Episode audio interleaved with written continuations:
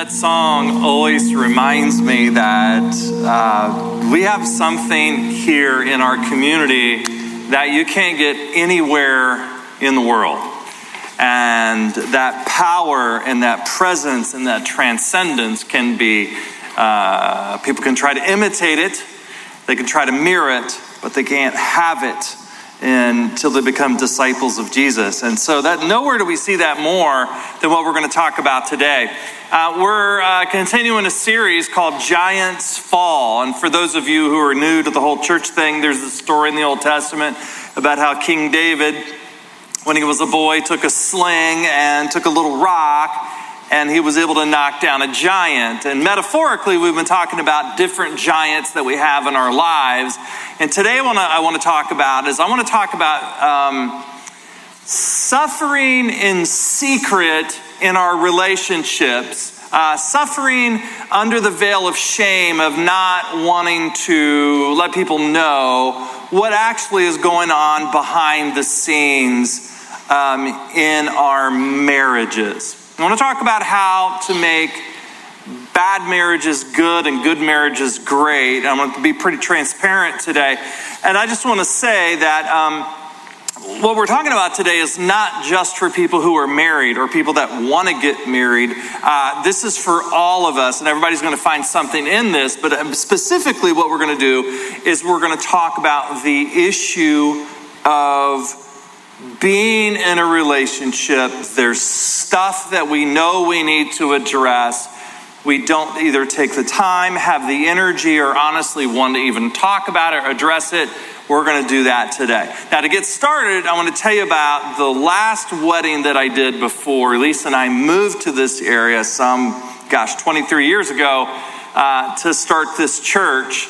And it was a wedding where someone, we we call these drive-by weddings, people that aren't involved in the church at all, and they're like, I'm going to have that that pastor marry me, and they'll they'll they'll go through phone books, right? And then they'll show up at a church, and um, this person showed up with her fiance and sat down and asked me to marry them, and I never tell people yes immediately. I always want to get to know them, but I immediately told her her yes, because she could have killed me. She had huge biceps and tattoos on the biceps, flames and that sort of thing, and like uh, like uh, like a crew cut feathered hair thing, and uh, you know the the female W W E wrestlers, like she looked like one of those, and and she was like, "Can you marry us?" And I was like, "Absolutely, just just just don't kill me." So. Show up for the wedding. I'm there an hour earlier, and it is at, at their house and at her mom and dad's house. And um, I'm there an hour before, so I'm just t- going around talking to people. All of a sudden, um, a massive gang of uh, bikers show up in their Harleys. Our, we might have some people that ride in, in Harleys here. You know what I'm saying? Where you have the long beards like Z Z Top and the The, the the helmet, and, and like people don't want to talk to you because you'll kill them, and and so all these people show up, and they have huge, they have massive kegs of beer that they're bringing, and and by twelve o'clock when the wedding was, um, uh, most people are hammered, including the best man. The best man, literally, they had to pick him up and prop him up against the wall, and so the wedding march wasn't the typical wedding march. They played Led Zeppelin's Misty Mountain Hop. The, she came down the aisle with a beautiful dress with matching high-top basketball shoes. And I'm like, no one's taking this seriously. I am furious. I like, I like, I don't want to do this. No one's taking this seriously. And so I'm going through the, begrudgingly through the ceremony, and I get to the part where they wanted to exchange vows. And she gave this beautiful talk about how they met, about how much she loves him, about what she sees in him, about like the, the inner parts of their relationship. And then he turned around and did the same. And I'm like, oh my gosh, have you ever like totally misjudged someone? You're like, I, yeah, I totally got these people wrong. And Then they kissed and I presented them, and they wanted then um, her dad to come up and give a toast. Now at this point, everybody's sloshed. And but I'm so I'm thinking he's sloshed too, but he's not. And he gave this beautiful talk about what it was like when she was small and the dreams that he had for her and how all of their hopes were met in her new husband and how they were going to become one family. I'm bawling. I am bawling, and I'm utterly ashamed of myself because I completely misjudged this couple. Now, I share that for, for a couple reasons. Uh, number one, I'm convinced now that anyone could build a great marriage. Anyone. I don't care about your background. I don't care about what you've gone through. I don't care about the addictions that you've had to it. I don't care about anything. Anyone can build a great marriage. The problem is most people who are getting married today simply don't believe that. Uh, George Barnett did a poll um, a few years back where he found that seventy-five percent of adults eighteen to thirty agreed with the statement, it is hard or next to impossible to have a good marriage these days. Isn't that sad? Isn't that incredibly sad? But that, it's not like fatalistic, it's, it's like realistic. It's like we have grown up watching people not be happy. And so we just have really lowered the bar of expectations when it comes to marriage. But which leads me to the second belief I have about marriage is number two, with the right behaviors, anybody can destroy a good marriage, right? I've found that. I've seen that here. I've seen friends do that. I've seen people at this church blow up what was a great marriage with some pretty dumb things. Now, everyone that's listening to me fits into, for those who are married, fits into one of three groups. The first group is those who are headed for divorce.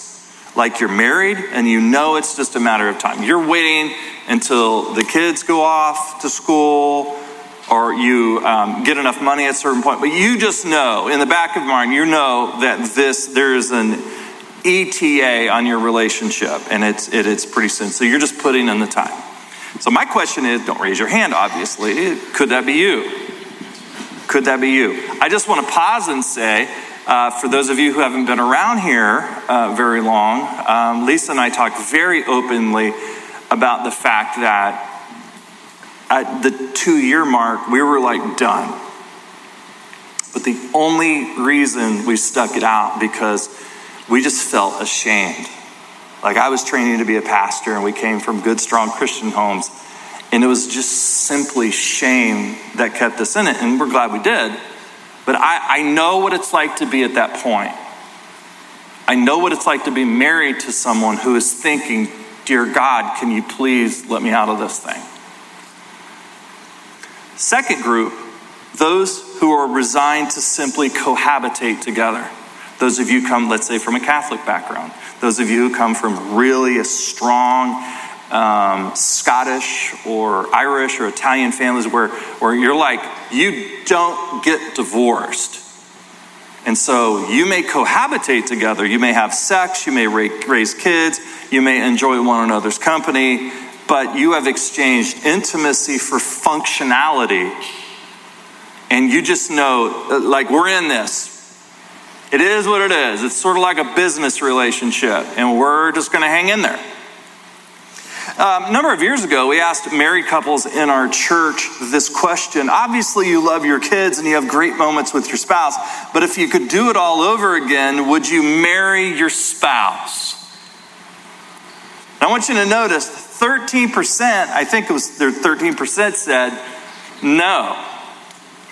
And so my question to you is, for those of you who are married, don't say it out loud, but there's probably thirteen percent of the people in this room who are like, I gotta be honest, no, I wouldn't have done it.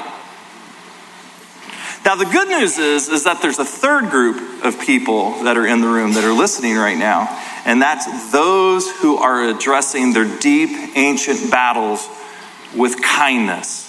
Now that phrase, I love this phrase, got it from Jeff Bridges. Jeff Bridges, the actor, um, was being interviewed, and he was talking about marriage and, and what, what does major marriage work? And he was talking about issues and stuff. And he and the person that was interviewing him asked him, what is probably the most difficult thing in your relationship? And he said, oh, that's our deep ancient battle. He said, I think everybody's got a deep ancient battle that they go to. And for us in our relationship, it is, you don't get me. You don't understand what it's like to be me. You're not taking the time to put yourself in my shoes and understand what I'm thinking, what the pressure that I'm under, and what it's like to be related and, and married to you and in this family. And it, it's that is the deep ancient battle. So my question to you is, for those of us um, that are married, we all have a deep ancient battle. The question is, are you addressing this with kindness? Now, there's this passage that I want to look at today, and I want to dissect it a little bit and apply it to marriage. And it's not originally about marriage. It's really about circumcision. The Apostle Paul is writing to these Christians in the middle of Turkey, and um, he had helped people come, become Christians out of a non-Jewish background. And what happened was that they didn't get circumcised. Well, their friends that became Christians that were in synagogue, that they got circumcised. So they were like, bro, when did you get circumcised? And they're like, I haven't. And they said, you're going to have to. And they're like, I'm thirty-seven. I'm not getting circumcised. And it became this big issue. So the Apostle Paul is addressing how to work through this problem. And I want to look at this through the lens of marriage. And the Apostle Paul said, you, my brothers and sisters, were called to be free, but do not use your freedom to indulge the flesh. That's a weird thing, to indulge the flesh. We'll get to that in a second. Rather, serve one another humbly in love. For the entire law is fulfilled in keeping this one command. Love your neighbor as yourself. If you bite and devour each other, watch out, or you will be destroyed by each other. Now, three, three words I want to point out in this passage. The first is freedom. When you get marriage, married, there is no marriage police, right? There's no one who's basically making you have a good marriage and work through your issues. You're essentially on your own. It's sort of like, for those of us who are parents, it's like the day you brought home a child for the first time. You're like, they just let us leave the hospital with a child. Like, what? What is this? It's the weirdest thing. There's a child in the other room. And it's sort of like that with marriage. Like, you get married, okay. You get to decide whether this thing's going to work or not. There's, you have the freedom to do that. You have the freedom to hurt each other. You have the freedom to help each other. It's your choice. Second word is um, flesh. It says, you, my brothers and sisters, were called to be free, but do not use your freedom to in- indulge the flesh. Now, that seems kind of like a, an odd word. The N I V translators are tr- left the word flesh, because what the Apostle Paul is saying, um, do not use your freedom to indulge the sarcos. And it's not the flesh, like your arm, like capillaries, that sort of thing. It is the sinful part of you before you became a disciple of Jesus. Let me just pause and say, for those of you who are new, um, we believe that when we become disciples of Jesus, we're baptized, God's Spirit comes in, and lives inside of us, takes up residence inside of us, and that we're forgiven of everything that we've done. And the reason God lives inside of us is to battle the part of us that is the sarcos. There is this battle. Uh, the book of Romans chapter seven, eight talk about this battle, right? And you know that, right? We all know that we're in situations where, when we're in a relationship with someone, I can act out or I can I cannot. For instance, this week, I, I made a list of the issues that Lisa and I are working through. Two. Number one, um, she won't let me crack her back or neck. Makes me very angry. Um, I like I like getting my back cracked and that sort of thing. Are you one of those, right? You like you crack your own neck and that sort of thing. But she hates it, and she and she won't let me go behind and crack her neck or her back. And I tell her, I have watched many TikTok videos of chiropractors. I know what I'm doing. Anyway, she won't do that. So, and the other one is uh, she hates it when I watch my favorite T V show of all time, and that is Holy Moly, right? And is anybody, are there any holy, any? Thank you. You know what I'm saying? I love it. What it is, it's like extreme putt-putt. And you have to putt the ball, but the, you also have to jump over stuff and they knock you over and that sort of thing. Anyway, it's stupid. I like it. She tells me it's stupid all the time. I'm watching. Uh, I had to record it because kids camp, and so we're watching it last night, and I'm watching the championship round. Lady gets to putt.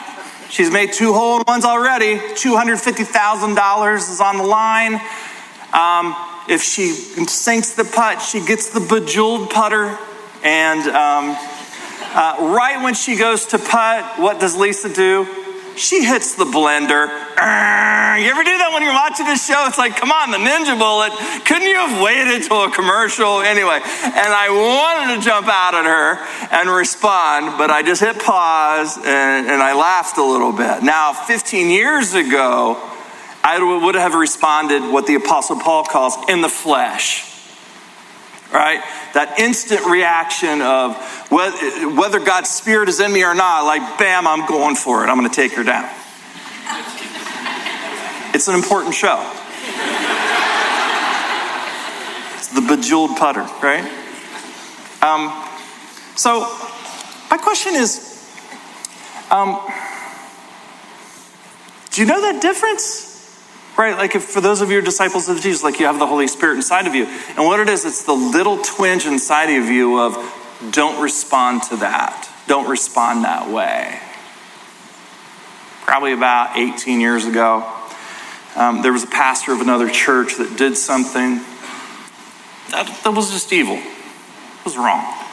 And, you know, there are just a lot of people that in church world and that sort of thing will sweep much stuff under the rug. I'm just not one of those. And I, I get, anyway. So I call him up. He's a friend of mine. And he's just not repentant. He's not sorrowful for what he's doing. So I came uncorked on him. How dare you do this? You're hurting people. Anyway, I just lost it on the phone. And when I hung up the phone, I felt so good. Mm. You know what I'm saying? Have you ever done that? You're like, lose it on someone. And um, afterwards, you're like, yeah. Well, my friend that I came a corked on is good friends with another guy who is my mentor. And he happened to be in town, and we go out to lunch. And he said, so how did your conversation go with, I'm not going to mention his name. And I said, man, I just, I let him have it. And he said, you know what? He deserved it. But I just want to say something, because I talked to him about how the call went. He said, you know, in my marriage uh, with my wife, we have a word that we use, and it's it's a word unbecoming. And like, we'll be in a situation and she will overreact or I will overreact and she'll say something. And maybe it isn't even an emotional reaction. Like we all know in marriage, right? We have in our hip pocket the killer biting comment, right? That anytime we can just reach in, bam, right? And uh, let it go. And, uh, and, and he said, listen, so when we do that, um, we will say, we will just calmly say, excuse me, that is just really unbecoming of you to do that. And he said, like, I'll be in a situation, we'll be talking, and she'll, she will say, it is just so unbecoming that a man of your age, and how long have we been married, that you would go there and you would say that. And so anyway, he he just tells me, he said, Brian, you're absolutely right, and you should have had the conversation, and you needed to call him out on that, but how you did it was just very unbecoming.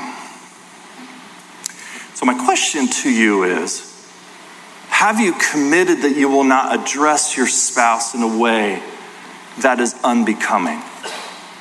That's what Paul's talking about when he's talking about biting. If you keep biting, keep biting, keep biting, keep. You're going to devour each other. Here's the third word. It's the word destroyed. And it's, it's a sad word. Sad word. How many times have you been to a wedding and you're like, three years? You know, I have done that. I've done that. I was like, I've leaned over to Lisa. Six months. But what's really sad, because I, I do believe that anybody can have a great relationship, is there's there's there's like such potential there, and they blew it up. They had it. They had the the person. They had this thing. They had this fam. They had this thing going. And they couldn't get control of their flesh. They couldn't. And they and destroyed it. That same survey I talked about, uh, we asked people in our church, what is the number one thing you and your spouse argue about? And look at the responses. Number one is money. Number two, I thought was going to be sex. That's why I put it there. But it was actually division of household duties that created the biggest ruckus in relationships. And then issues with kids, in-laws and relatives, the use of time and days off. Hey, wait a minute. Oh, yeah, you're going golfing again? Oh, okay, great. Yeah. yeah. Um, and then family and church. So let me just ask you, let me, let me just sit on this for a little bit. This whole division of household responsibilities. George Barnett, in his book, The Future of the American Family, said, working women, when their paid employment and household duties are jointly considered, work about fifteen hours per week more than their husbands. Over the course of a year, that adds up to more than one full month of twenty-four hour days of work. Women, I just, on behalf of the men in the room, we just simply want to say, suck it up, okay? No, no. Here's my question. My question is, if that was reversed, how long do you think that would stay the case if men were working an extra fifteen hours a week? More shuttling kids and back and forth, and uh, oh, there's a whole thing, right? The, the, there's the planning of the of the meals, and then there's the getting of the food, and then the transfer of the food, and then the preparing of the meals, while simultaneously you're doing this magic trick of kid over here and here and there and there, and you're like, I'm losing my mind, and you're coming home, and you're like, gosh, that was rough. We just have to be honest that this is a, this is a big deal. And as disciples of Jesus, because now we have the Holy Spirit inside of us, we know that this is a big deal. We know that, hey, you know, you're carrying the ball more, and I'm usually the one that gets the ball on the two-yard line, goes in for a touchdown, and, you know, um, I, I, coming in at the end and doing the fun stuff. But man, we just have to honestly talk about the fact, yeah, you're tired, but your baby has to have a bath. And then you have to go through the whole eighteen hour bedtime routine. Right? And then I need another cup of water. That's okay. Go back. And that, that, that Now, we just have to be very, very honest that even in twenty twenty-two, even in so-called Christian marriages, the women in this room are taking the lion's share of the stress, and we need to change that. Like, we need to change that, or our relationships will be destroyed, right? So let me just let me just say two things. First is, nobody does this perfectly. We're all learning. That's what a disciple of Jesus is. And when Jesus when Jesus talks about come and follow me and learn to be a d- d- disciple, a disciple is nothing more than an ancient word that meant a learner, which means everybody starts somewhere. So right now, wherever you are in your relationship, you're starting wherever you are right now, but you have to get to the point where you're willing to listen to the Holy Spirit inside of you, and this afternoon you need to have a conversation.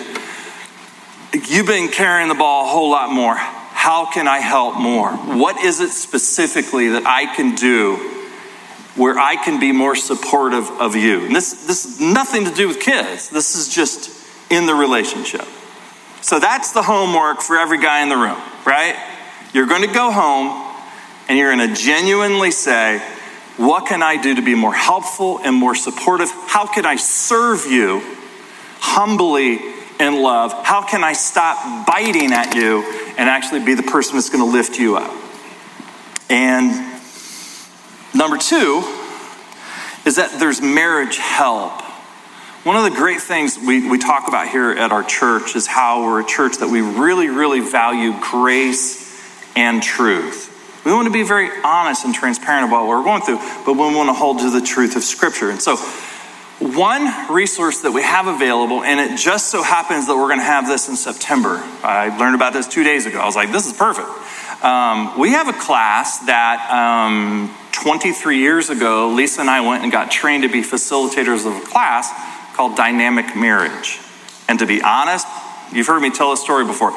I went and got trained to go and fix all your marriages.